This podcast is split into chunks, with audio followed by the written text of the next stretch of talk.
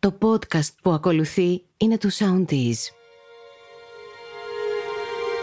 Θα διαμαρτυρηθώ. Θα πολεμήσω. Σε όλη μου τη ζωή αυτό κάνω. Μάχες που δίνω, που χάνω. Και πάντα αφήνουν καταστροφή και θάνατο. Αφήνουν την καρδιά μου κομμάτια.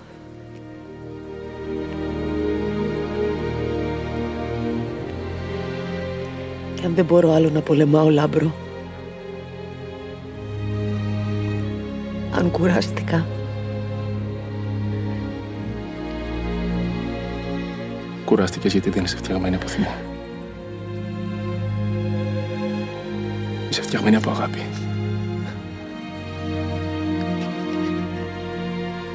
Η αγκαλιά σου είναι το πιο τρυφερό μέρος της γης. Κι εγώ κρυώνω μακριά της.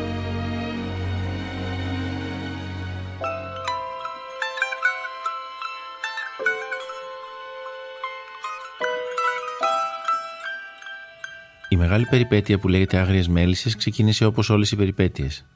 Ένα μήνυμα, ένα πρωί στο μακρινό Βανκούβερ. Ακολουθούσα την ταινία μου τότε, τον Dolphin Man, στον τελευταίο μεγάλο σταθμό της. Το μήνυμα έλεγε: Θα έκανες ποτέ καθημερινή σειρά εποχής; Τα υπόλοιπα είναι πλέον ιστορία. Οι Άγριες Μέλισσες κρατάνε παρέα τέσσερα βράδια τη βδομάδα στον αντένα σε πάρα πολύ κόσμο. Δύο εκατομμύρια ήταν η τελευταία μετρημένη τηλεθέαση.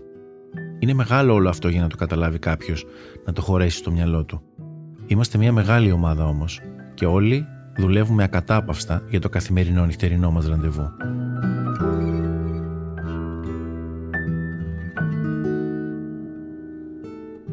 Η ανάγκη για το podcast των Άγριων Μελισσών γυρίζει πολύ καιρό στο μυαλό μου. Αγαπώ τα podcast και πολλές ξένες σειρές έχουν το δικό τους. Έτσι σκέφτηκα, γιατί όχι κι εμείς; Αφού είμαι στο pod.gr και αφού μετά το podcast καραντίνα ήθελα πολύ να επιστρέψω, γιατί να μην κάνω ένα podcast το οποίο να μοιραστώ πράγματα που συμβαίνουν πίσω από τις κάμερες, αυτά που δεν βλέπει ποτέ κανείς. Σκοπός μου είναι να μιλάω με συντελεστές της σειράς, ηθοποιούς και δημιουργούς, για όλα αυτά που μας έχουν κάνει να αγαπήσουμε τόσο αυτή τη σειρά. Για όλα αυτά που δεν προλαβαίνουμε να πούμε κάθε μέρα που οι ρυθμοί είναι τρελοί. Στο πρώτο επεισόδιο θα ακούσουμε τους ανθρώπους που κρύβονται πίσω από το σενάριο. Οι πρώτοι που φαντάστηκαν αυτό το μικρό μεγάλο κόσμο του διαφανείου, ενός χωριού στη Θεσσαλία. Η Μελίνα Τσαμπάνη και ο Πέτρος Καλκόβαλης είναι ζευγάρι και στη ζωή. Πολλά χρόνια. Μπαίνουν στην παραθαλάσσια Λούτσα, Αρτέμιδα στο επίσημό της, με την οκτάχρονη κόρη τους Ιωάννα και το σκύλο τους τον Ζήγκη ετών 15. Ένα μεσημέρι τους επισκέφτηκα για να μιλήσουμε και εμείς για όλο αυτό που έχει συμβεί. Εξάλλου, δεν προλαβαίνουμε να τα πούμε μέσα στην τρέλα της εβδομάδας. Να πούμε τι σημαίνουν οι άγριες μέλισσες για τον καθένα από εμάς και το πώς χτίζεται η σειρά κάθε μέρα. Συνήθως λέμε για άπειρες καθημερινές δυσκολίες και αλλαγές που πρέπει να γίνονται. Αλλά ας ξεκινήσω από την αρχή. Με μια ερώτηση που συχνά μου έρχεται στο μυαλό, αλλά δεν την είχα ρωτήσει ποτέ. Ένα που δεν θυμάμαι και αν το ξέρω. Η ιδέα μέλης πώς γεννήθηκε; Ποια ήταν η στιγμή γέννησης των μελισσών; Και λεγόταν Άγριες Μέλισσε από την αρχή. Ουσιαστικά η Μέλισσε προοριζόταν να γίνει μια εβδομαδιαία σειρά τύπου western. Η καραμπίνα από εκεί έμεινε της Ναι, Λενιό. ναι, ναι. Η καραμπίνα, ο κάμπος, οι τσιφλικάδες ήταν δηλαδή για μια τέτοια σειρά πώς θα ήταν ένα ελληνικό western στο γκάμπο. Μια, μια πιο σκληρή εποχή. Και υπήρχε. Α, ήταν η- πιο νωρίς. Ναι, Ναι, ήταν ήταν- αρχές του 20ου αιώνα. 1900-1900 1910 και υπήρχε από την αρχή η συνθήκη του ότι οι τρεις αδερφές που μένανε μόνες τους και γίνεται αυτός ο φόνος. Το είπαμε, το σημειώσαμε και τελείωσε. Δεν, ε, Μπήκε στο σιρτάρι μπήκε για στο πάντα. σιρτάρι ναι. για πάντα. Με, με, με γέλια, με χαμό, τίποτα. Με- εντάξει, τι- βαριέσαι. τύπου με, εντάξει, με- έμεινε εκεί τουλάχιστον 1,5 χρόνο.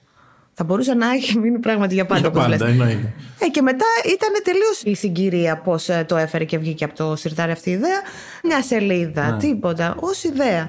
Και αυτό είναι και το μεταξύ μας αστείο, γιατί στη διάρκεια αυτών των ετών που προσπαθούσαμε να κάνουμε τη δική μας σειρά, Είχαμε καταθέσει πολλές προτάσεις με βίβλο κανονικά, αναλυτικά, οι σελίδες επί σελίδων, οι χαρακτήρες. Συζητούσαμε, σε κάποιες περιπτώσεις φτάσαμε πολύ κοντά στο να εγκριθεί και κάποια σειρά. Κάτι δεν γινόταν, δεν συνέβαινε.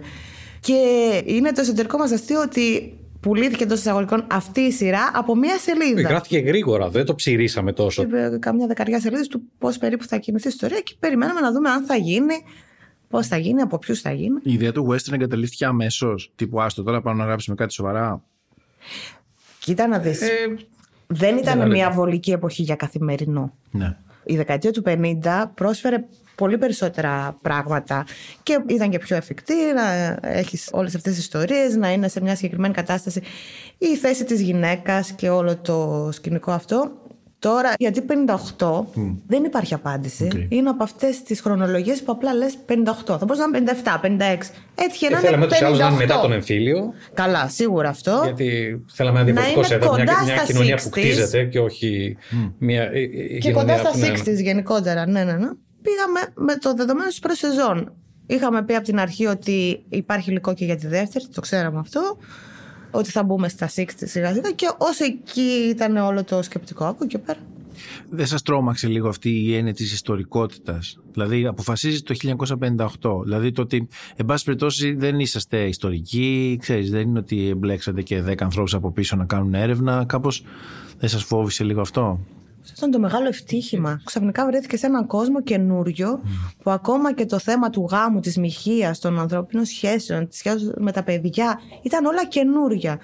Ταυτόχρονα ήταν πολύ οικία γιατί δόξα τω Θεώ ο Φίνος ε, και οι υπόλοιποι έχουν φροντίσει να έχουμε πολύ έντονη την εικόνα του τι γινόταν τότε.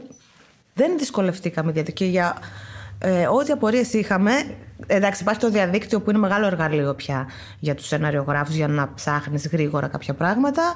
Είχαμε ανθρώπους που ζήσανε σε εκείνες τις περιοχές λίγο πολύ εκείνες τις περιόδους και βοηθούσαν. Και δεν σταματάει η έρευνα. Πότε αρχίσατε να καταλαβαίνετε ότι αυτό που έχετε φτιάξει έχει απήχηση; Όταν αρχίσαμε να συνειδητοποιούμε ότι βλέπουν τηλεόραση άνθρωποι που δεν έβλεπαν. Ε, Ναι, αυτό το λένε πολύ, ναι. Αυτό ναι, όταν άρχισε ξαφνικά να το αντιλαμβανόμαστε, λες, εκεί κάτι έχω πετύχει. Ότι έκλεισαν κάποιοι το Netflix για να δουν τις μέλισσε. Έχει συμβεί αυτό το πράγμα. Ή άλλοι που δεν έβλεπαν ελληνική μυθοπλασία. Και για πρώτη φορά. ε, στο, στον κύκλο μας, στα συγγενείς μας. Ναι. Πρώτη φορά δικό μας έργο. Συγγενεί και φίλοι κολλητοί.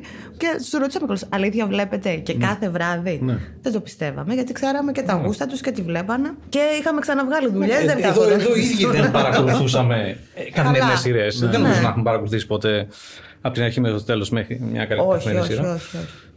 Και Ποτέ. τι ρόλο παίζει το γεγονός ότι είναι καθημερινή σειρά, λέτε; Δηλαδή, αν ήταν μια καλή εβδομαδιαία σειρά, τι διαφορά θα είχε; Γιατί εγώ νομίζω θα είχε διαφορά. Κοίτα να δεις, με το καθημερινό καταφέραμε να γνωρίσουμε αυτήν την κοινότητα. Σε μια εβδομαδιαία σειρά θα ήμασταν πάρα πολύ επικεντρωμένοι στις δύο οικογένειες. Υπάρχουν πλεονεκτήματα και μειονεκτήματα. Το δικό μας πλεονέκτημα που το συνειδητοποίησαμε στην πορεία και το εκμεταλλευτήκαμε με έναν τρόπο είναι η εμβάθυνση στους χαρακτήρες. Ότι γράφεις για έναν άνθρωπο τον οποίο θα τον ζήσεις τόσο από κοντά και για μεγάλο χρονικό διάστημα και σου δίνει μια πολυτέλεια αυτό το πράγμα να γράψεις, σε απελευθερώνει δημιουργικά. Θυμάμαι κάτι που είχε πει ο, ο David Fincher όταν έκανε το House of Cards, που ήταν ένας σκηνοθέτης που έκανε μόνο ταινίες μέχρι εκείνη τη στιγμή. Το ίδιο είχε πει και αυτός, ότι για μένα είναι τεράστια ευκολία το ότι έχω τόσο χρόνο, τόση διάρκεια να πω μια ιστορία και να μπω μέσα στους χαρακτήρες. Που σε μια ταινία δεν μπορείς να το κάνεις. Το μειονέκτημα είναι ξεκάθαρο το παραγωγικό κομμάτι. Ότι θέλεις πολλές φορές να γράψεις κάποιες σκηνές με τεράστιες απαιτήσεις, δύσκολες παραγωγικά και δεν μπορείς να τις κάνεις. Αυτό το υπάρχει πράγμα. ο χρόνος, Και ναι. αναγκάζει να μην το γράψεις. εκεί για μας είναι ένα, εντάξει, ένα συμβιβασμός τέλος πάντων που πρέπει να τον αποδεχτείς. Ένα από τα πράγματα που πάντα μου άρεσε είναι ότι είχατε καταφέρει να θίξετε πολλά διαφορετικά θέματα με αφορμή ιστορίες αυτών των ανθρώπων. Δηλαδή θέματα που αφορούν τον οποιονδήποτε υπό μια έννοια μέσα από αυτές τις ιστορίες. Και φυσικά αυτό που έχει πολύ μεγάλο ενδιαφέρον είναι ότι μπορείς να μιλήσεις για θέματα Καταρχήν γυναικεία, θα το πω αυτό, γιατί οι πρωταγωνίστρες είναι κυρίως γυναίκες, με απόσταση 50-60 χρόνων. Δηλαδή αυτό που δεν θα μπορούσε να γίνει επί φίνου, το λέω επί φίνου γιατί ο φίνος υπήρχε τότε και το ότι μπορείς να μπεις ας πούμε, σε μια κλειδαρότρυπα και να κοιτάξεις ενδεχομένως γυναικείες συμπεριφορές που τότε και να τις έβλεπες δεν τις έβγαζαν τόσο πολύ προς τα έξω. Οι βίε φυλακές, τα baby blues που λέμε πριν τη γέννα, που έχει παγώνα. Έχει πολύ μεγάλο νομίζω ενδιαφέρον αυτός ο συνδυασμός. Αυτή είναι η βασική αρχή του καθημερινού ούτως ή άλλως. Δηλαδή, όταν στείνεις μια ιστορία, βλέπεις τη συνθήκη. Τρει γυναίκε σκοτώνουν ε, τον γιο ενός τσιφλικά. Το setup, διαφάνει του 1958, επαρχία. Και το τρίτο είναι τα θέματα. Τι μπορώ να αναδείξω μέσα από αυτήν την εποχή και από αυτό το setup. Αυτά συνήθως στην αρχή τα έχουμε συζητήσει και ήδη έχουμε αποφασίσει τι θα αναδείξουμε από αυτήν την εποχή. Ας πούμε, η γυναικεία χειραφέτηση ήταν ένα ζήτημα που έτσι κι αλλιώς απασχολεί τη σειρά σχεδόν με το πρώτο επεισόδιο. Σε σκοτώσω πάλι βρώμα.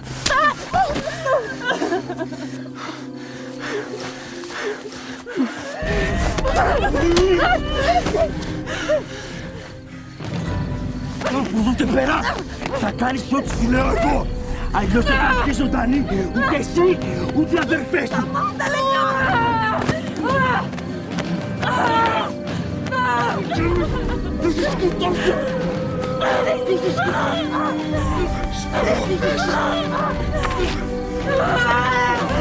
Θα μου και τις τρεις.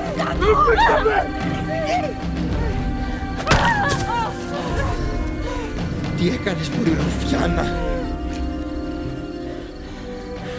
Σκύλα. Τέλειωσες καριόλα. Θα σας λύσω.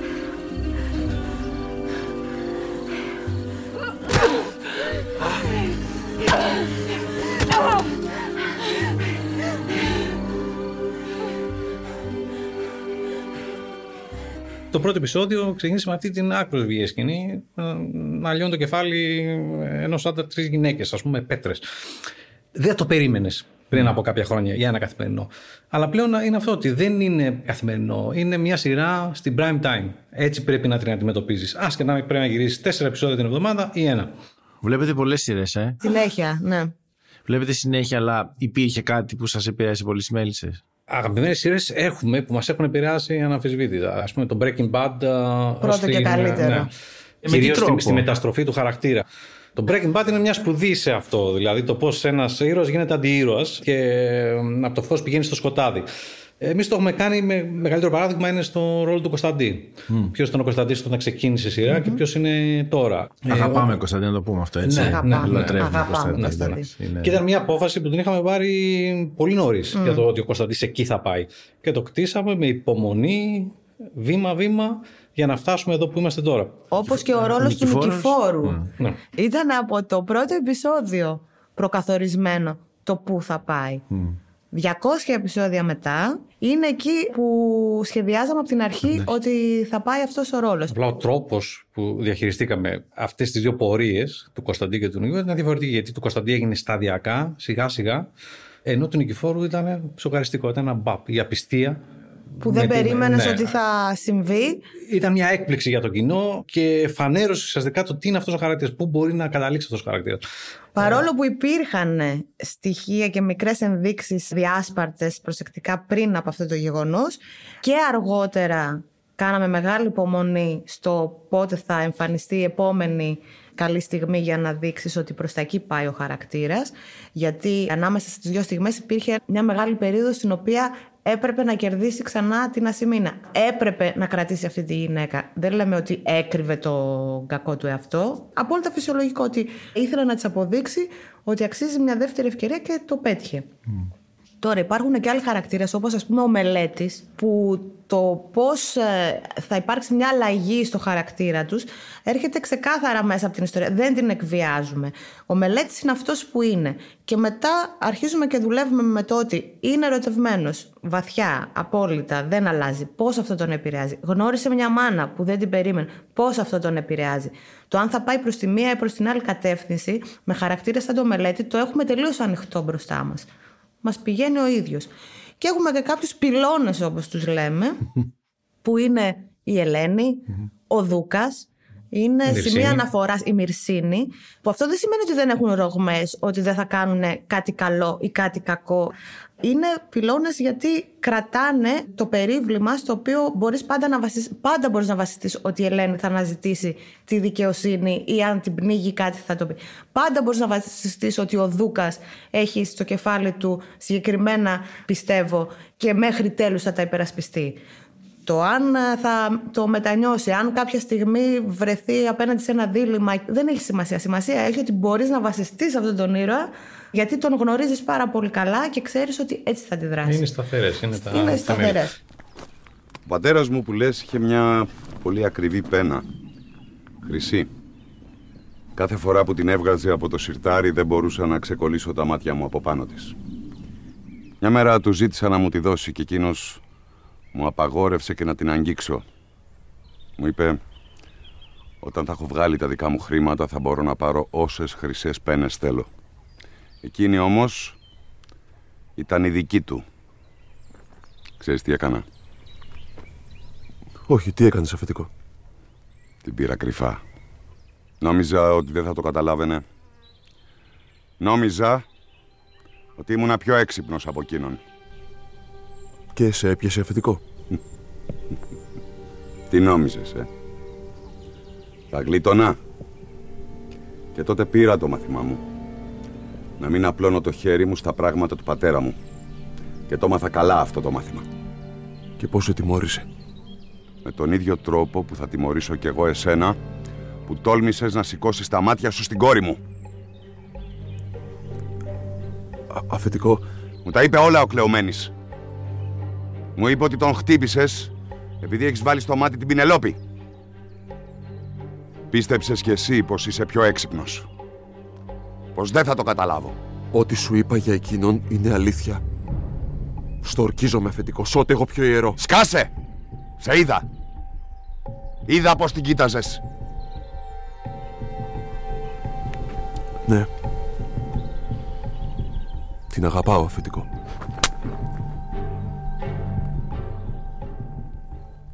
Η άνθηση των τηλεοπτικών σειρών παγκοσμίως τα τελευταία 10 χρόνια μας έχει επηρεάσει. Όλους μας. Και στο τι περιμένουμε να δούμε σε μια σειρά και το πώς σκεφτόμαστε, πώς κτίζουμε πλέον τις σειρές. Γενικότερα μας έχει διδάξει τηλεόραση έξω ότι πρέπει να είμαστε πιο γενναίοι, πιο, Πιο τολμηροί. γενναίοι, ναι, ναι, ναι, ναι. Να μην φοβόμαστε ότι κάτι δεν θα έχει την αποδοχή στο κοινό και να σκεφτόμαστε πάντοτε εμείς τι θέλουμε να πούμε. Η Μέλιστη τι ήταν, ήταν μια καθημερινή σειρά. Με την ιδιαιτερότητα θα έπρεπε να προβληθεί στην prime time. Επίσης, χρειαζόταν να έχει κινηματογραφική αισθητική. Αυτό ήταν ένα δικό σου επίτευγμα. Δεν μπορούσαμε να πάμε με τον τρόπο που γυρίζονταν ως τώρα οι καθημερινές σειρές. Έπρεπε να φτιαχτούν πλατό, έπρεπε να έχει εξαιρετική φωτογραφία, τα κοστούμια. Έπρεπε να είσαι ανταγωνιστικός. Έπρεπε να έρθεις στην εποχή. Και νομίζω ότι γενικότερα στι Μέλισσε το πετύχαμε αυτό το πράγμα. Σε ένα μεγάλο βαθμό. Για παράδειγμα, η γενναιότητα με την οποία έκανε ο Σορεντίνο το Young Pope, ας πούμε. οι εικόνες που έδειξε εκεί πέρα. Ή ας πούμε η μ, προσέγγιση που είχαν στο Peaky Blinders ως προς την εικόνα, τη μουσική, το πώς θα το πλασάρουν. Αυτά είναι πράγματα που βλέπεις να γίνονται στο εξωτερικό και σε επηρεάζουν και σε εμπνέουν. Ή το κομμάτι των γοητευτικών κακών που μας αρέσει πάρα πολύ και πάντα εμείς το κυνηγάμε σε ταινίες και σε σειρές. Μας αρέσει πάρα πολύ να το βλέπουμε.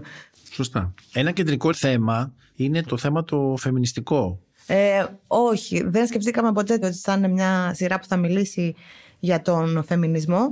Η ιστορία είναι τοποθετημένη σε μια περίοδο που η θέση της γυναίκας ήταν πολύ συγκεκριμένη, άρα από εκεί γύρονται τα όποια ζητήματα, πώς θα χειραφετηθεί, πώς θα υψώσει ανάστημα κτλ.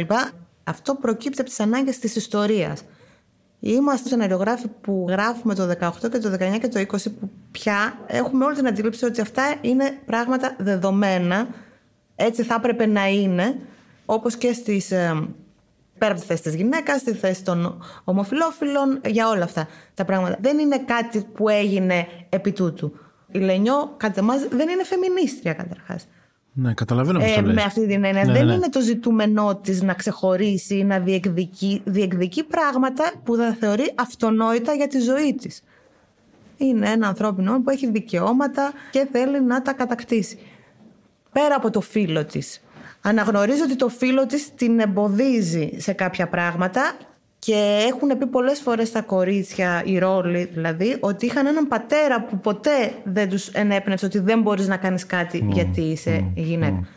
Οπότε όχι, δεν είναι φεμινιστικό με αυτή την έννοια. Πάντως γιατί- νομίζω ότι γενικά και για τη χώρα είναι πρωτοφανής η αντίληψη και ευαισθησία γύρω από το γυναικείο ζήτημα. Αυτό το λέω. Γιατί είχα και μια ρετσινιά από μικρός μου, λέγανε όταν πρώτο ξεκίνησα, με λέγανε ο σκηνοθέτης των γυναικών. Το έχω αυτό από τις μικρού μήκου ταινίε που έκανα όταν ήμουν 20 χρονών.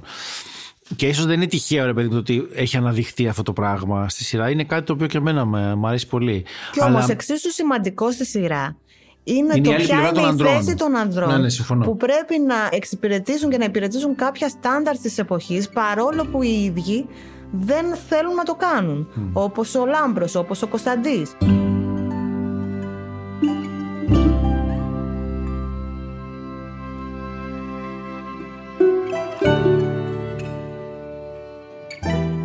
Λοιπόν, έχουμε μείνει σε ένα σενάριο το οποίο είναι στο Σιρτάρι. Ένα western που βγήκε από το Σιρτάρι, Ναι. έγινε άγριε μέλισσε και μετά ξαναμπήκε στο Σιρτάρι και μετά πώ φτάσαμε στο, στο τώρα, που λένε. πώ φτάσαμε στον πιλότο. Είπαμε, το κανάλι θεώρησε ότι μπορούμε να προχωρήσουμε. Μετά άρχισε η μεγάλη κουβέντα των συντελεστών και πρώτος από όλους ποιος θα είναι ο σκηνοθέτης. Λευτέρης Χαρίτος, λοιπόν. Η αλήθεια είναι ότι γίνανε πάρα πολλές κουβέντες, ακούστηκαν πάρα πολλά ονόματα, πέσαν όλων των ειδών οι ιδέες. Από την αρχή η αίσθηση δική μας ήταν ότι θα έπρεπε να είναι ένας σκηνοθέτης που δεν έχει κάνει τηλεόραση. Να έχει πιο κινηματογραφική παιδεία και εμπειρία σε αυτό. Είχαμε δει την ε, άμυνα ζώνης και μας είχε αρέσει πάρα πολύ και έτσι είχαμε μάθει το δικό σου όνομα. Δεν ε, σε ξέραμε καθόλου. Απλώς είχαμε πει ότι εάν αυτός ο σκηνοθέτης ενδιαφέρεται να κάνουμε μια επαφή κτλ. κτλ. Μετά έμεινε αυτό για κάνα δίμηνο να οριμάσει και συναντηθήκαμε τον ε, Ιανουάριο που άρχισαν οι πρώτες κουβέντες. Τότε υπήρχε μόνο το πρώτο επεισόδιο, αν θυμάμαι καλά. Νομίζω όχι. Εγώ είχα διαβάσει κάτω πρώτο σίγουρα. πέντε πρώτα Νομίζω τα Τα τρία. πέντε- Εγώ είχα διαβάσει τρία που έλειπα τότε εκτός Ελλάδας ακόμα. Και μετά βρεθήκαμε σε ένα φανταστικό καφέ στην Αγία Παρασκευή. Μπράβο, ναι. Ε, που γίνανε οι πρώτες Οι πρώτες, ναι. κουβέντες. Για ηθοποιούς και γενικά. Για ηθοποιούς και τα λοιπά και τα λοιπά. Και το ευτύχημα στην όλη ιστορία, γιατί όταν ξεκινάς μια συνεργασία δεν ξέρεις ε, πού θα σε πάει, πώς θα σε πάει. Ήταν α, επίσης αυτή η τρομερή χημεία και κοινή αντίληψη που είχαμε με σένα. Δηλαδή ότι μετά από ένα σημείο δεν χρειαζόταν να ανησυχούμε για ναι. τίποτα. Ναι, δεν είναι τυχαίο ότι οι μέλισσες καθυστέρησαν να βγουν ε, στον αέρα ένα χρόνο. Αυτός ο χρόνος ήταν ωφέλιμος. Και για σένα και για εμά, για όλους. Για να βρεθούν όλοι αυτοί οι ηθοποιοί ήταν, ήταν πολύτιμος χρόνος. Και ε, σημαίνει αυτό τι σημαίνει ότι χρειάζεται προγραμματισμός. Ότι πράγματι να πιστεύεις σε μια ιδέα και από εκεί και πέρα να, να μπαίνεις στη διαδικασία να την υλοποιήσεις. Και να την υλοποιήσεις σωστά. Όχι την τελευταία στιγμή, όχι λόγω ανταγωνισμού έβγαλε κάποιος κάτι, πρέπει να βγάλω και εγώ κάτι αντίστοιχο. Λοιπόν, θέλω να μου πείτε ε, ό,τι θυμάται ο καθένας σας. Σκηνές που είδατε και που ήταν καλύτερες από αυτό που περι- ήταν πιο. σας εξέπληξαν μάλλον; Είτε με συναισθηματικό τρόπο, είτε με τρόπο. Κοίτα να δεις τώρα πώς το κάνω. Αυτό που το έχεις φανταστεί στο χαρτί, το έχεις γράψει, το έχεις ψιλοξεχάσει μια σκήση και 40 επεισόδια μπροστά. Και ξαφνικά λες, έλα ρε, αλήθεια, έτσι έγινε. Δηλαδή, ποιες σκηνές σας έχουν μείνει; σκηνή τέτοια που δεν την είχαμε ξεχάσει, αλλά δεν περιμέναμε και αυτό που είδαμε, ήταν η σκηνή του θανάτου του κλεωμένου. Ορίστε, για να σε δω λοιπόν, έλα ρίξε. Για να σε δω λοιπόν, έλα ρίξε. Ρίξε, ρίξε. Ρίξε, δεν μπορείς που να μπορέσεις. Κακομύρι, που να μπορέσεις, δεν μπορείς. Ε, κακομύρι. Ε, κακομύρι.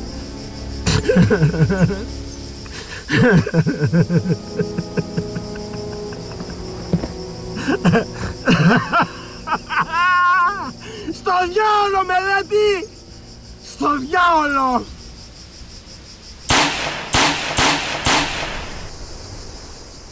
Αυτή ήταν μια σκηνή που μέχρι και εμείς είπαμε ότι αποκλείεται να παίχτηκε έτσι. Ήταν και πάρα πολύ δύσκολη σκηνή από δράση όπως την ε, είχαμε γράψει εμείς. Θυμάμαι μάλιστα ότι είχαμε τηλεφωνηθεί κιόλας και είχαμε πει μήπως πάρουμε επιγονατίδες και προστατευτικά για τους αγκώνες γιατί θα τον έσαινε και όταν είδαμε ότι το κάνανε τελείως ρεαλιστικά όπως, όπως Ήταν κανονικά γραμ- θα γινόταν Ναι. Συν ε, η ερμηνεία του Θανάση του Κουρλαμπά και ο Γεροντιδάκης φυσικά ε, από πάνω του, είχαμε συγκλονιστεί με αυτό. Πάλι για δολοφονία θα πω. Της Θεοδοσίας. Ήταν ε, ίσως η πιο δυνατή σκηνή της Ναι. της πρώτης σεζόν. Δηλαδή, αν και παίχτη τη δεύτερη. Ε, Παίχτηκε στην αρχή της δεύτερης. Αυτό ήταν κανονικά το φινάλε της πρώτης σεζόν, δεν ήταν. Η σκηνή ήταν το, 142. πρώτο. ε, Το 142 ήταν το πρώτο επεισόδιο του νέου κύκλου κανονικά. Έτσι θα ξεκινούσαν οι μέλισσες αν δεν υπήρχε η καραντίνα κορονοϊός, ναι. της πρώτης σεζόν. Ήταν- Ήταν μια ένα δραματική σκηνή, εξαιρετικά σκηνοθετημένη. Αποχωριζόμασταν μια ηρωίδα που δεν θέλαμε να αποχωριστούμε. Ε, Σίγουρα μας επηρέασε γι' αυτό όταν το, καθώς το παρακολουθούσαμε.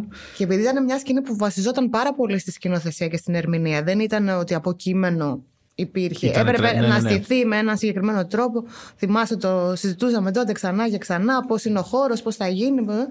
Πώς- Και όταν είδες το αποτέλεσμα, μαζί με το τραγούδι του Σιδηρόπουλου που ήρθε και έδεσε όλο αυτό το κλιπ το απίστευτο, ήταν ε, τρομερό. Αλλά τέτοιου είδους ερμηνείες, κυρίως είναι ερμηνείες τις περισσότερες φορές που σε βγάζουν ακόμα και από αυτό που Αλήθεια, περίμενες ναι, δεν να είναι- δει. ναι, αυτό είναι δηλαδή, αλήθεια. για παράδειγμα, Η Και ο- σκηνή και του είναι- θανάτου του Κυπρέου, άλλος θάνατος επίσης.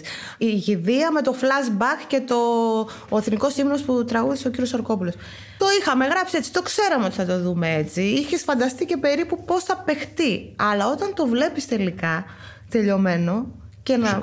Έχει, σχεδόν όλες οι δραματικές σκηνές, οι έντονα δραματικές σκηνές ήταν εξαιρετικές. Δηλαδή, γιατί να πρωτομιλήσει για την ερμηνεία του Γάλλου στο γαμό του Γιάννου, Είχαμε για Δούκα, αυτή τη- Μυρσίνη, όταν μαθαίνουν ότι ο, ο Σέργιο σκοτώθηκε. Γενικό, γενικότερα ο μας Γάλλος αρέσουν- είχε και φέτος μια τέτοια στιγμή με το τραγούδι στο καφενείο όταν έβλεπε το Γιάννο και άρχισε να τραγουδά Πράγματι. που εντάξει σου κόβε τη λαλιά λες αποκλείεται Είναι μικροί και ασήμαντοι όλοι τους. Τρώνε, πίνουν, βρωμίζουν τον τόπο. Εσύ γιατί ζεις πατέρα; Γιατί χαίρεσαι τον ήλιο, τα λουλούδια, το αεράκι; Εγώ δεν είμαι εδώ. Συγγνώμη. Με φάγαν τα σκουλίκια. Τίποτα δεν έμεινε από μένα. Μέρεψε, αγόρι μου, σε παρακαλώ. Μέρεψε. Είπες κάτι, Μιλτιάδη. Μιλτιάδη. Μιλτιάδη. Σαπίζω στο κρύο χώμα κι αυτοί συνεχίζουν τη ζωούλα τους και εσύ ακόμα; Νοσκίνησε. Και εσύ που έλεγες πως Τη μ' αγαπούσες νύχτα τραγουδώντας, τη νύχτα τραγουδώντας ακόμα και εσύ με πούλησες πατέρα Ξυπνάει τα ειδόνια απ' τις Σαπίζω φωλιές στο και κρύο χώμα, τα με φάγαν τα πουλιά σκουλίκια. τις πουρνιές και τα με πουλιά. φάγαν τα σκουλίκια και εσύ συνεχίζεις να ζεις πατέρα γιατί; Και να την άδικο, πατέρα. αγκαλιά του δράκου απ' την Χαίρεσαι τα αγκαλιά λουλούδια, τον του ήλιο, δράκου. το αεράκι κι εγώ Κοίτα σαπίζω και στο να κρύο χώμα, με φάγαν τα στενάξε σκουλίκια.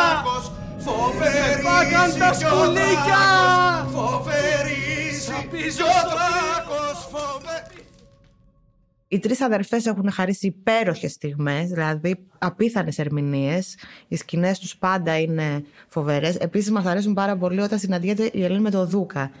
Δεν γίνεται συχνά, Σε εννοείται, εγώ πολύ αλλά μικρή, είναι με συναντήσεις Ναι, ναι, ε, ναι, κορυφής. ναι, ναι, ναι, ναι, ναι. Και δεν γίνεται συχνά ακριβώς για να μην χάνουν την αξία τους. Όπως και η Ελένη Μυρσίνη, φοβερές συναντήσεις κορυφής. Η αδελφή μας υποφέρει εξαιτίας σου και εξαιτίας του νικηφόρου. Ανάθεμα την ώρα που μπήκε στο σπίτι σας. Και η δρόσο φταίει, και αν με ρωτάς, παραπάνω από τον νικηφόρο. Εσείς όμως βαλθήκατε να μας διαλύσετε.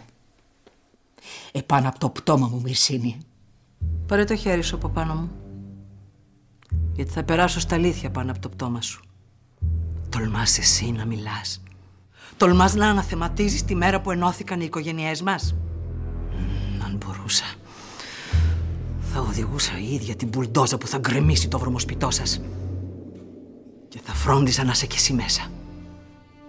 Να χαθείς. Μαζί με το μέρος που πέρασε ο γιος μου το τελευταίο του βράδυ. Να ξεβρωμίσει ο τόπος. Μα έχετε χαρίσει εξαιρετικέ Ναι, σκηνέ. ναι, ναι. Και συνήθως εμείς είμαστε και γκρινιάριδες ω Ναι, βέβαια. Ε, Ναι, ναι, λογικό. Είναι ίσως η πρώτη δουλειά που δεν έχουμε κάτι να πούμε. Δεν υπάρχει αυτό το πράγμα. Βλέπουμε τα επεισόδια, είμαστε οι πρώτοι φάνες της Ναι. σειρά. Τα απολαμβάνουμε σαν θεατές. Δεν Αυτό έχουμε- δεν, έχει ξα... δεν μας έχει ξανασυμβεί ποτέ. Δηλαδή, κάθεσαι και είσαι πάρα πολύ επικριτικός για τη δουλειάς, για τη δουλειάς των άλλων. Κάθεσαι, λες, θα μπορούσαμε, μάμου.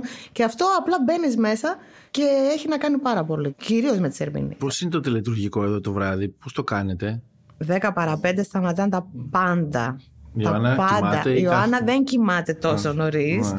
Οπότε η Ιωάννα συνήθως βλέπει τις δικές της ταινίες μέσα. Α. Ξέρει ότι αν θέλει να ζητήσει κάτι θα περιμένει το διάλειμμα. το ξέρει αυτό. Αυτός που μας ενοχλεί πάντα με το που ξεκινάνε οι μέλισσε είναι ο σκύλος μας. Είναι η ώρα που θα αρχίσει να χτυπάει τις πόρτες. Είναι φοβερό αυτό. Με το που Το ξεκινάει. τραγούδι, μάλλον θα είναι. Δεν ξέρω. Πάει Είναι... η γερωτική άνοια. Η είναι. γερωτική άνοια είναι. Αλλά να πούμε ότι υπάρχουν κάτι εξαιρέσεις ναι. όταν παίζει ο δικέφαλος του Βορρά που ξέρω ότι το ένα Το μέλο. κόψαμε αυτό. Το Τελείω, κόψαμε. τελείω. Το κόψαν όταν παρακολουθούσα μέλισσε και έβλεπα τον αγώνα από τον υπολογιστή και πετάχτηκα στον αέρα στον κόλ που βάλαμε στην Πενφύκα φέτος και έσπασα το πολυέλαιο. Και με είναι λέω. και να παίζει το επεισόδιο, να προχωράει και να πρέπει να μαζέψουμε τα γυαλιά. και είχα συγχυστεί Και να τόσο. χάνεις και να σκηνές, χάνεις ναι. σκηνές τώρα, ας πούμε. Εντάξει, δεν γίνονται αυτά τα πράγματα. Ευτυχώς ο Πάκ φέτος δεν πέρασε στην Ευρώπη και δεν Οπότε, είχαμε. δόξα τω Θεώ, παιδιά, γλιτώσαμε. Θα δούμε Μένσης. Πώς είναι αυτό τώρα που είσαστε εκεί ζευγάρι και πάρα πολλά χρόνια μαζί και γράφετε; Δηλαδή, τι θέλω να πω. Θα κάνω μια πολύ κλασική ερώτηση που την έβαζα εγώ αν ήταν σε σενάριο ταινίας. Ότι είναι μια μέρα που έχετε τσακωθεί, κάτι γίνει αυτά, αλλά κάπου πρέπει να κάτσετε να γράψετε. Δεν τσακωνόμαστε πρώτα. Δεν τσακωνόμαστε, καλά. Είμαστε πολύ Όχι, βαρετοί άνθρωποι. Δεν τσακωνόμαστε. Μονόγνωτη και Μονόγνωτη. Ε, το το κάνουμε λέω και με την πολλά ευρύτερη έννοια χρόνια. της συνύπαρξης, ναι. Το κάνουμε πάρα πολλά χρόνια πια. Κοίτα, η αλήθεια είναι ότι δεν ε, διαφωνούμε, δεν τσακωνόμαστε για τη δουλειά ποτέ. Ναι. Δηλαδή, ο- ακόμα και όταν υπάρχει μια δημιουργική διαφωνία πάνω στην ιστορία, πάνω σε μια εξέλιξη, το συζητάμε. Μέχρι ένας από τους δύο να πιστεί. Και συνήθως γίνεται. Κάποιος θα πιστεί. Κάποιος θα πιστεί.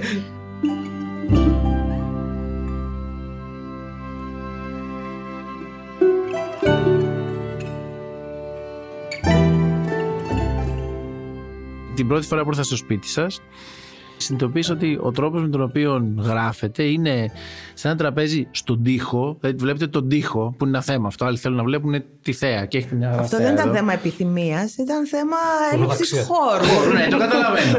Το γραφείο Στον είναι τοίχο μέσα και στο δύο καρέκλες, σαλόνι. και δύο καρέκλες δίπλα-δίπλα, δηλαδή πιο δίπλα πεθαίνεις, ας πούμε. και εκεί πέρα φαντάζομαι ότι ξοδεύεις ένα ωραίο, δεν ξέρω, 8 ωράκι, 10 ωράκι, ανάλογα τώρα και τις μέρες και τη συνθήκη.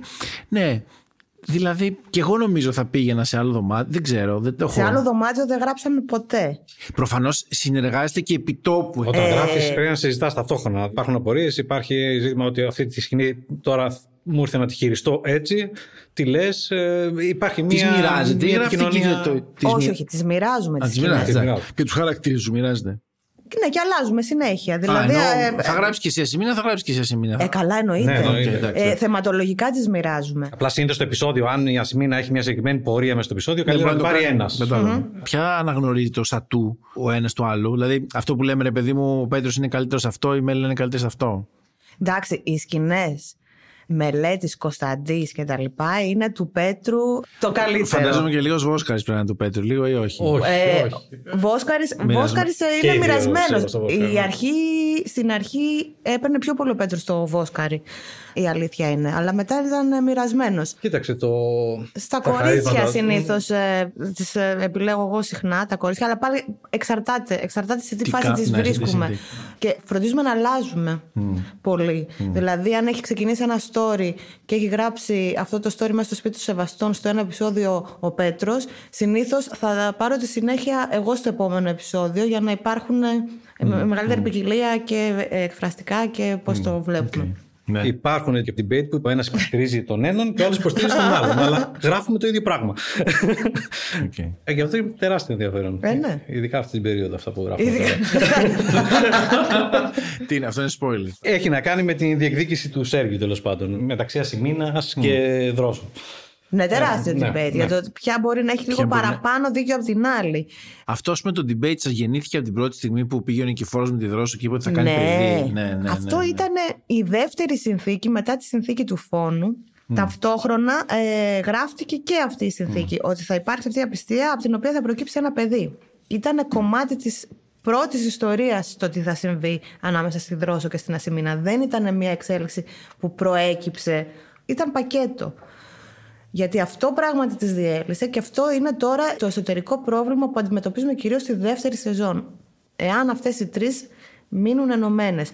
Μάλιστα θα δείτε, με spoiler ας πούμε, ότι το θέμα της διεκδίκησης αυτού του παιδιού της επηρεάζει και την Ελένη. Δεν την αφήνει να όχι μόνο επειδή συμπαραστέκεται, επειδή κάποια στιγμή θα μπει το θέμα με πιανεί στο μέρος είσαι Μμμ. Εννοείται.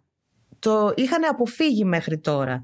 Γιατί είχαν τα τρέχοντα ζητήματα του πώς αυτό το παιδί θα Τρούμπερ, γεννηθεί. φυλακές, Ε, ναι, όλα αυτά. Ήταν η Ελένη ενάντια στην απόφαση των δύο αδερφών. Γενικά η δεύτερη σεζόν νομίζω ότι είναι πολύ πιο dark από την πρώτη, εννοείται, αλλά με έναν υπόγειο τρόπο γιατί στην επιφάνεια έχει κρατηθεί και το χιούμορ και όλοι οι υπέροχοι χαρακτήρε του καφενείου, ας πούμε. και- Δεν θα γινόταν χωρίς αυτούς. Ακριβώς. Αυτό έλεγα μια μέρα που είχα γύρισμα στο καφενείο ότι άμα βγάλεις αυτούς τους γύρω-γύρω ανθρώπους, Δηλαδή, οριακά καταραίει όπως θα κατέρεε και με την Ελένη και την Ασημίνα Ακριβώς. κτλ. Ναι, αυτοί οι οποίοι κρατάνε τη ζυγαριά στο Ναι. σωστό Και, σημείο. και που πάντα όταν εσείς αποφασίσετε να τους βγάλετε μπροστά, πάντα είναι ρε παιδί μου στο ύψος των περιστάσεων και παραπάνω. Δηλαδή, ας πούμε τώρα, αυτόν τον καιρό που βρισκόμαστε, όλη αυτή την ιστορία, Βόσκαρη, Σοφούλα Μμμ. κτλ., η οικογένεια, η παγώνα, όλο αυτό το πράγμα, βλέπεις με το που έρχονται αυτές οι ιστορίες να αναδειχθούν. Οι ηθοποιοί ξαφνικά, εκεί που κρατάνε ένα πιο ξέρεις, μαζεμένο, ξαφνικά είναι η σειρά τους και σε βγάζουν όχι άσπρο πρόσωπο. Είναι καλύτεροι από τους πρωταγωνιστές. Είναι, δηλαδή, Ναι. Καταρχάς ξέρεις, έχουμε ηθοποιάρες συγκλονιστικό. σε όλους Σε τους όλα τα ρόλους. πόστα, ναι, ναι, ναι. Αυτό είναι δικό σας επίτευγμα. Δεν ε, το έχουμε ξαναδεί να συμβαίνει.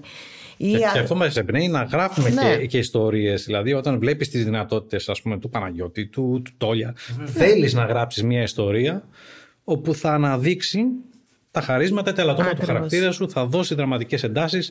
Πλέον είναι μια αμφίδρομη σχέση και οφείλουμε να, να εκμεταλλευόμαστε κάθε φορά ό,τι μας προσφέρεται από το γύρισμα. Ε, Επίσης, σημαντικό για, για αυτές τις ιστορίες, τις περιφερειακές, είναι η σύνδεση με την κεντρική ιστορία. Εμείς πάντοτε προσπαθούμε να υπάρχει μια σύνδεση. Ναι, αυτό είναι αλήθεια. Και αν θες να ξέρεις, όλοι είναι θυμωμένοι με την Ελένη, όχι μόνο εγώ. Και το σωστό είναι να τα βάλετε όλοι με μια γυναίκα μόνη και αδύναμη. Ποια δύναμη, ρε, εσύ, Βασίλη. Αυτή λίγο έλειψε να μας φάει το λαρίγκι. Για ρώτα πώς έκανε, πώς φώναζε, κανέναν δεν σεβάστηκε. Ούτε το σεβαστό. Έννοια σου και θα πάω. Στη Σταμύρη να πας. Από εκεί να ξεκινήσεις. Όχι ήρθες εδώ σε εμάς να μας κάνεις παρατηρήσεις που γεννάμε. Να σου πω κάτι. Εσύ παίρνεις ξεκάθαρα το μέρος της. Μη μου ανεβάζει εμένα τη φωνή γιατί άμα άρχισα να φωνάζω εγώ θα μας ακούσουν στη Λάρισα, εντάξει;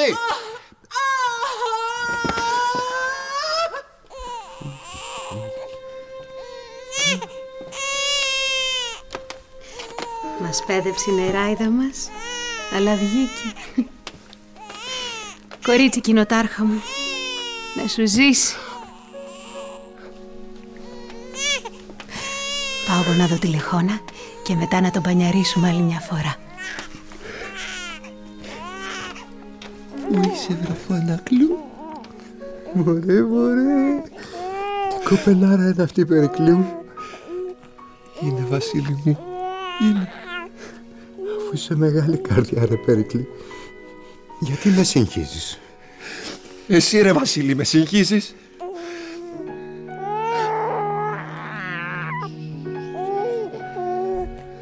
Κουπέπε, κουπέπε Ο μπαμπάς του έρχεται Μωρέ τι ωραία μωρό Περικλή μου Οι ηθοποιοί σας παίρνουν τηλέφωνα, ε. Μας παίρνουν, μας στέλνουν μηνύματα, Ναι. ρωτάνε, απαντάμε. παίρνουν για να, να πούμε έτσι μια καλημέρα τα νέα μας. Εντάξει, είναι. Τι να πούμε πια για τους ηθοποιούς. Δεν ξέρω, ό,τι και να πούμε. Εντάξει, ναι, για αυτούς τους είναι ηθοποιούς τι να πει λίγο. κανείς, ναι. Τι να πούμε για αυτούς. Να δω τώρα που θα βρεθείτε μπροστά στο ποιος σκοτώνεται και ποιος ζει, τι θα κάνετε. θα αρχίσουν από τώρα Αυτό τα δεν το μνημόσυνα παίξετε. που λέμε. Αυτό, άστο. Αυτό έχουμε άλλο ένα δίμηνο κλάματος ναι. μπροστά μας. Κανένας ρε, όλοι μαζί. Όλοι Όλοι, το- μαζί στην ακροθαλασσιά. Όλοι θα πέσουν Που έλεγε ταυτόχρονα. και ο, ο Μπάμπης.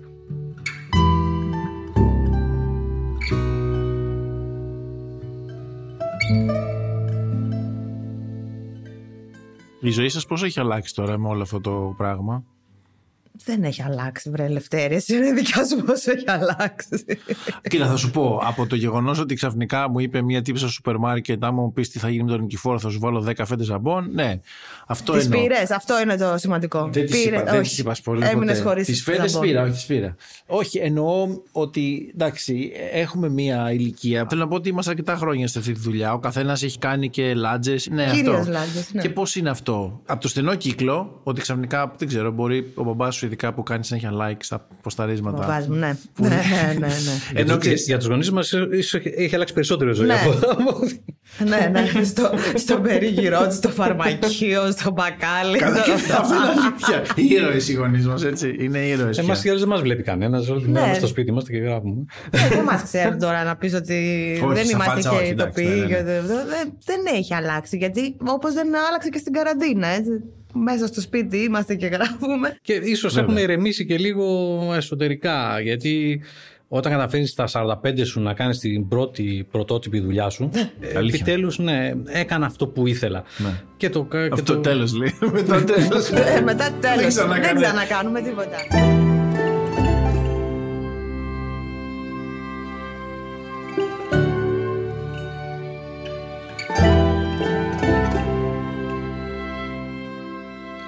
Έχετε σκάλα με την ηθική δικαίωση των κακών. Δηλαδή των κακών. Όχι, το αυτό που κάνουν ε, έχουν εγκληματίσει. Δηλαδή, θεωρείτε ότι η Λενιό το ξεπλήρωσε το χρέος της τώρα; Σε μεγάλο βαθμό το έχει ξεπληρώσει το χρέος της. Ενώ θα έπρεπε να μείνει δηλαδή μια ζωή στη φυλακή, το γεγονός ότι είχε το Βόσχαρη Όχι, κάπως... δεν έπρεπε να μείνει μια ζωή στη φυλακή με αυτή την έννοια. Δεν έπρεπε να περάσει απο... εκτελεστικό απόσπασμα. Δεν θεωρούμε ότι αυτή θα ήταν μια ηθική δικαίωση για την ηρωίδα. Αλλά μας απασχολεί. Έχουμε πετριά με αυτό. Δηλαδή, και, και έχουμε βάλει και πολλές δυσκολίες στους εαυτούς μας ως προς αυτό τις οποίες ως ο Νούπο πρέπει να τις αντιμετωπίσουμε. Δηλαδή συνηθίζει ο κόσμος να μιλά για την πλευρά των σεβαστών και πώς πρέπει να πληρώσουν γιατί έχουν κάνει όλα αυτά που έχουν κάνει και γιατί συμπεριφέρονται όπως συμπεριφέρονται. Όταν αρχίζεις και εμβαθύνεις σε αυτό και αναρωτιέσαι αν όλοι φταίνε, πόσο φταίνε, προκύπτουν φοβερά ερωτήματα που είναι πολύ δύσκολο να απαντηθούν. Για παράδειγμα, εντάξει, η Ελένη μπήκε φυλακή. Η Δρόσο, η Ασημίνα, η Ασημίνα παντρεύτηκε τον Νικηφόρο. Αν μαθευτεί το τι κάνουν, πώς θα αντιδράσει ο Νικηφόρος, πώς θα αντιδράσει ο Κωνσταντής, τον αδερφό τους χάσανε. Πώς θα αντιδράσει, ας πούμε. Καλά, εντάξει, για το Δούκα και για όλα αυτά έχουν υποθεί όλα. Πώς θα αντιδράσει η Ελένη όταν μάθουν για το θάνατο του πατέρα τους, θα επηρεαστούν οι σχέσεις, ποιο είναι το δίκαιο, ποιο είναι το άδικο. Είναι... Ο Κωνσταντής συμμετείχε στο θάνατο του Γιάννου. Δεν γίνεται να το ξεχνάμε αυτό. Μπορεί να μην τον έπνιξε με τα χέρια του. Πόσο άδικο έχει ο μελέτης, πόσο βάρος ευθύνης φέρει ο μελέτης έναντι του Δούκα. Και τέλος πάντων, όταν ένας πατέρας έχει χάσει το γιο του και παίρνει τον νόμο στα χέρια του, γιατί σε άλλες περιπτώσεις το δικαιολογούμε, ναι, μεν, αλλά και σε άλλες γυρνάμε αλλού. Γενικότερα, στάνταρ για όλους τους χαρακτήρες θα φτάσουμε στην κάθαρση. Στην τιμωρία, στην κάθαρση, εκεί θα φτάσουμε. Το πώς θα φτάσουμε είναι ακόμα νωρίς να το αποφασίσουμε. Γιατί οι χαρακτήρες μεταβάλλονται, αλλάζουν οι άνθρωποι. Μια αλλαγή μπορεί να φέρει αλλαγές και στους άλλους χαρακτήρες. Είναι αλληλεπίδραση που έχουν μεταξύ τους. Επομένως, δεν μπορούμε να προκαθορίσουμε ποια θα είναι η τιμωρία ας πούμε, του Ντούκα ή της Μυρσίνη τώρα. Θα πρέπει να δούμε τι θα γίνει στα επόμενα επεισόδια για να συμβεί αυτό.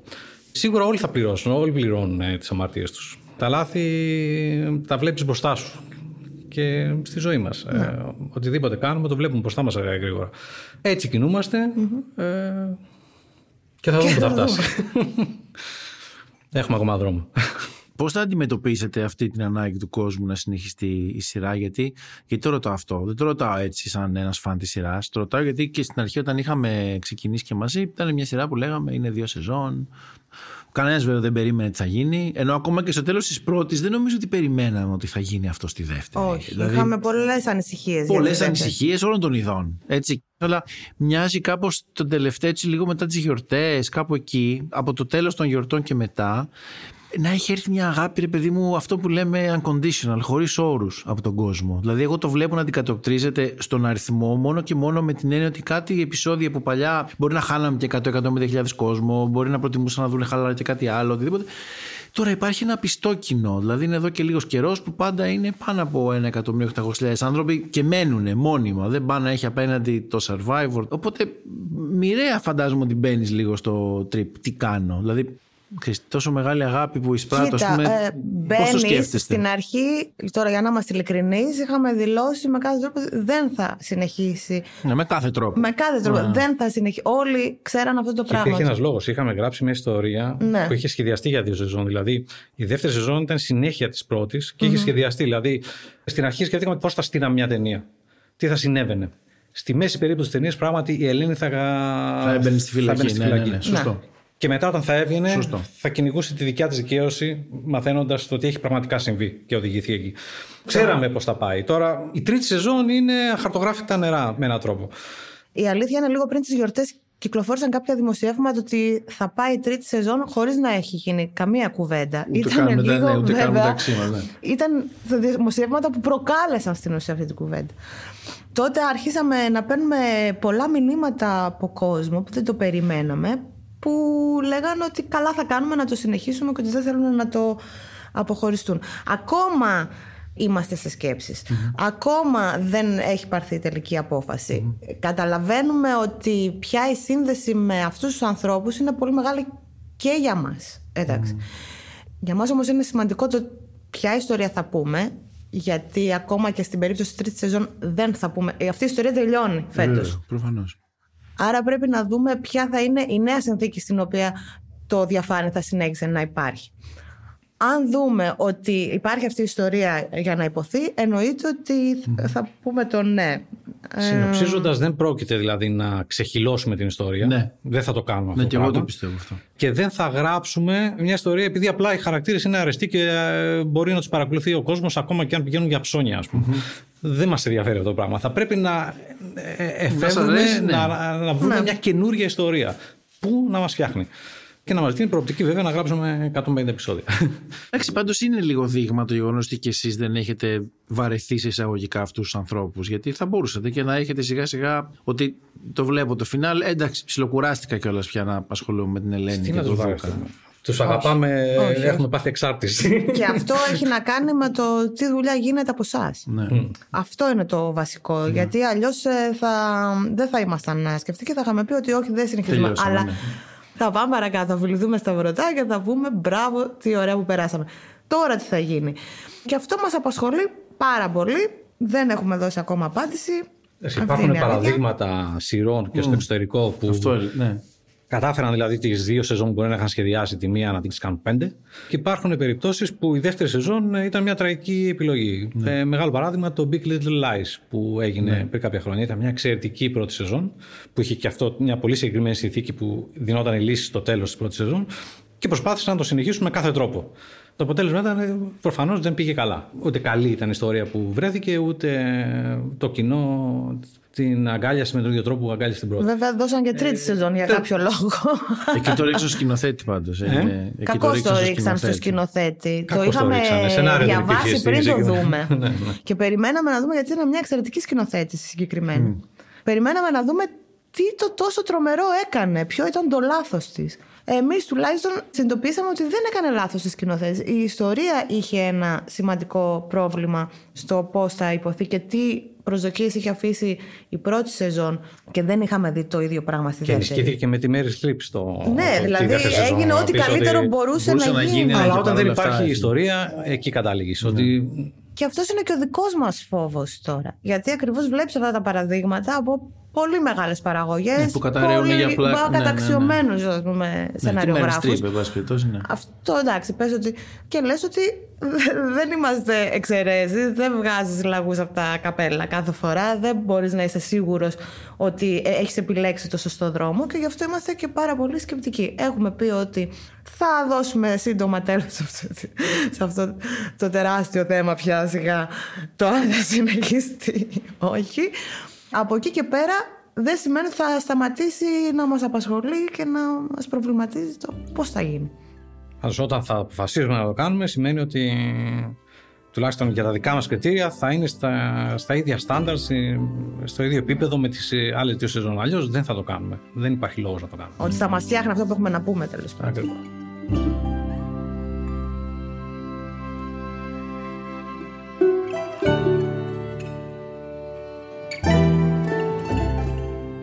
Πριν φύγω, σκέφτομαι πως κάθε ταξίδι είναι ταξίδι αυτογνωσίας.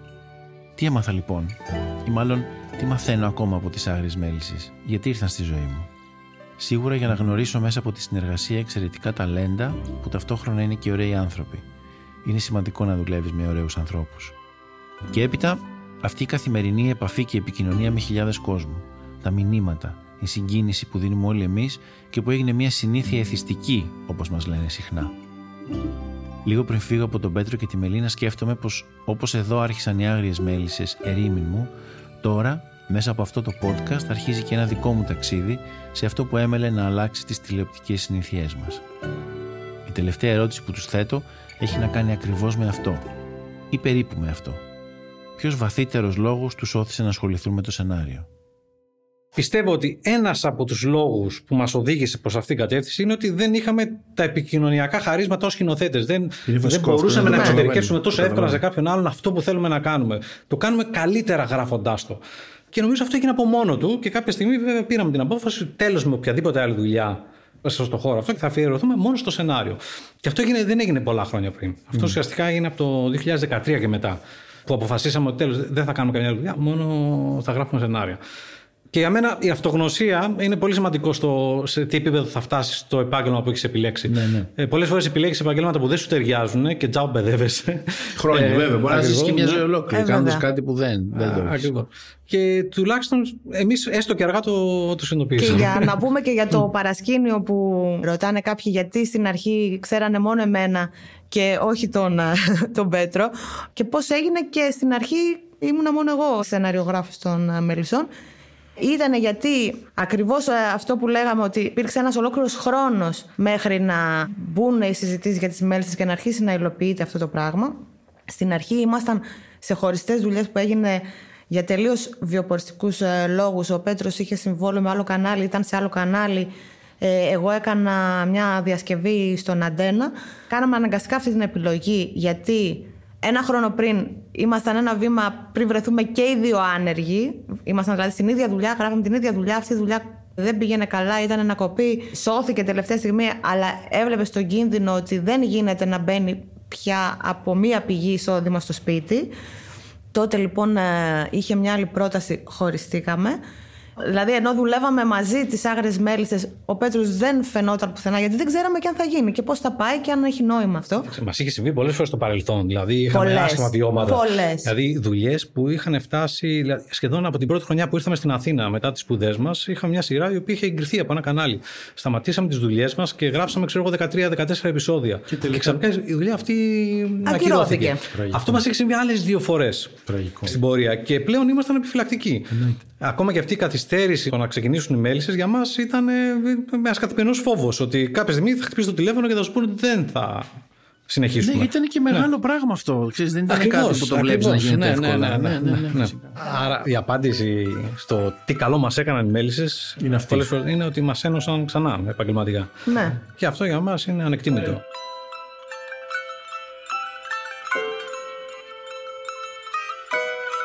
Ακούσατε τις Άγριες Μέλισσες, μια παραγωγή του pod για το soundease.gr. Ακολουθήστε μας στο Spotify, στο Apple Podcasts ή όπου αλλού ακούτε podcast από το κινητό σας. Στο επόμενο επεισόδιο, η συνομιλία μου με τις τρεις αδελφές Ταμύρη. Πραγματικά νιώθω ότι οι Έλληνοι μεσαία μου αδερφοί και η Δρόσο η μικρή μου. Τις νιώθω σαν αδερφές μου. Δηλαδή. και με συγκινεί πολύ αυτό το πράγμα. Έχει γίνει η σχέση οικογενειακή. Δηλαδή είναι δεσμός αίματος με κάποιο περίεργο τρόπο που νομίζω ότι έχει να κάνει με το πώς στην αρχή έπρεπε να συντονιστούμε απόλυτα και οι τρεις, γιατί είχαμε πάρα πολύ όγκο δουλειά στην αρχή οι τρεις λίγο μας. χρόνο. Και σε Ναι. χρόνο. Οπότε παγιώθηκε μία σχέση που είναι αδιαπραγμάτευτη. Έχει τελειώσει αυτό, ό,τι και να γίνει. Καλά, εγώ αισθάνθηκα ασφάλεια από την πρώτη μέρα και νομίζω αυτή η, η καθημερινότητα, το κάθε μέρα μαζί, φεύγουμε από το γύρισμα μαζί, πάμε στο γύρισμα μαζί. Για το podcast Άγριες Μέλισσες συνεργάστηκαν. Παραγωγή Λέτα Γκαρέτσου. Ηχοληψία μοντάζ Μάριος Πλασκασοβίτης και Γιώργος Βαβανός. Διεύθυνση παραγωγής και ηχητική επιμέλεια Έλενα Δημητράκη. Στο χώμα που πατώ Στη γη που σε πρωτόδα Εγώ τον ήλιο μου δεν τον πουλάω. Εδώ σ' αγάπησα και εδώ σ' αγαπάω